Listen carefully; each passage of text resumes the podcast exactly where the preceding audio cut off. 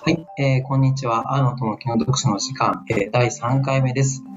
えーどえー、読書の時間は、えー、売れ筋の本ではなくて、ちょっとニッチで、私が心に残った本を10分でご紹介していく番組です。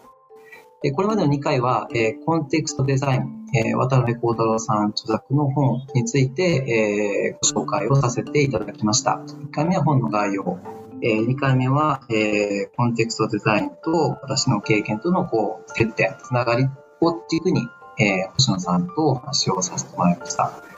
で3回目はその2回で少しちょっと語りきれなかった部分を個人的な感と独り言的に、えー、少し不足でお話しできればなと思ってます。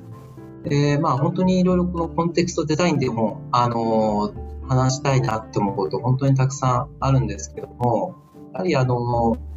段の私の仕事、えー、企業のこう、えー、採用の視点をベンチャー企業にさせてもらっている中で、やっぱり強い違和感を持ったっていうのが、この本に興味を持ったきっかけでした。あの、まあ、具体的に言うと、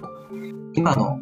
企業採用の中でよく言われるのが、そのミッション、えー、ミッション、ビジョン、バリューですね。MVV とか、パーパス経営とか、で、OKR、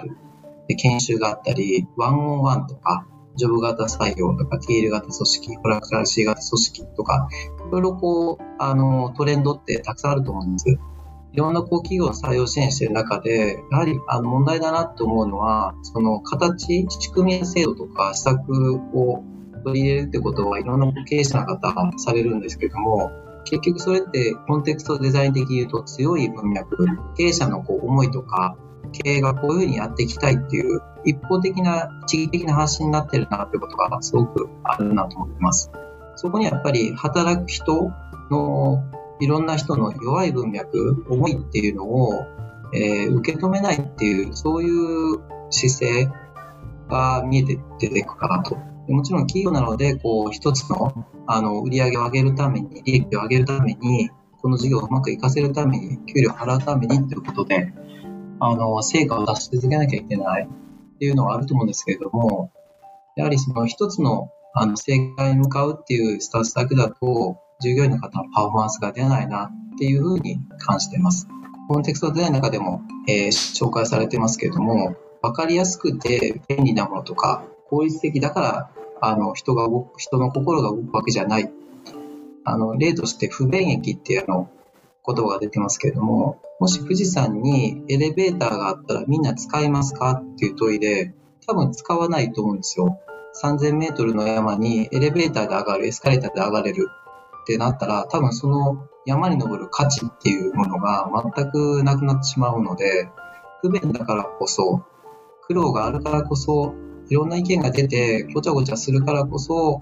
えー、人の心が動いたり、語りが生まれたりっていうその考え方、そういうのがこう企業に、経営者の中に取り入れられていくと、働く人のこう働く楽しみっていうのはできるんじゃない出てくるんじゃないかなっていうふうに思ってます。まあ、なんかそんなことを考えながら、あの、このコンテクストデザインっていう本を、えー、読ませていただきました。本当にこう、これも個人的な僕の今やってる採用とか転職支援の観点からの発想なので、もしかしたら皆さんそれぞれの生活とか仕事とか、あの立場の中から、もしくはいろんなこう人生の背景、生活の中でいろいろこうそれぞれ感じられることがたくさんあるんじゃないかなと思うので、もしそういった声、えー、意見、ご意見あったら、あの、ぜひ教えていただきたいなというふうに思っています。じゃあ、あの、それでは、あの、一冊の本で3回にわたって、えー、語らせていただきました。ぜひ、皆さんが感じたことなんかも聞かせていただければなと思っています。また次回は、あの、違う本のご紹介をさせていただきたいと思いますので、今後、えー、この場でお会いできればなと思っております。では、ありがとうございました。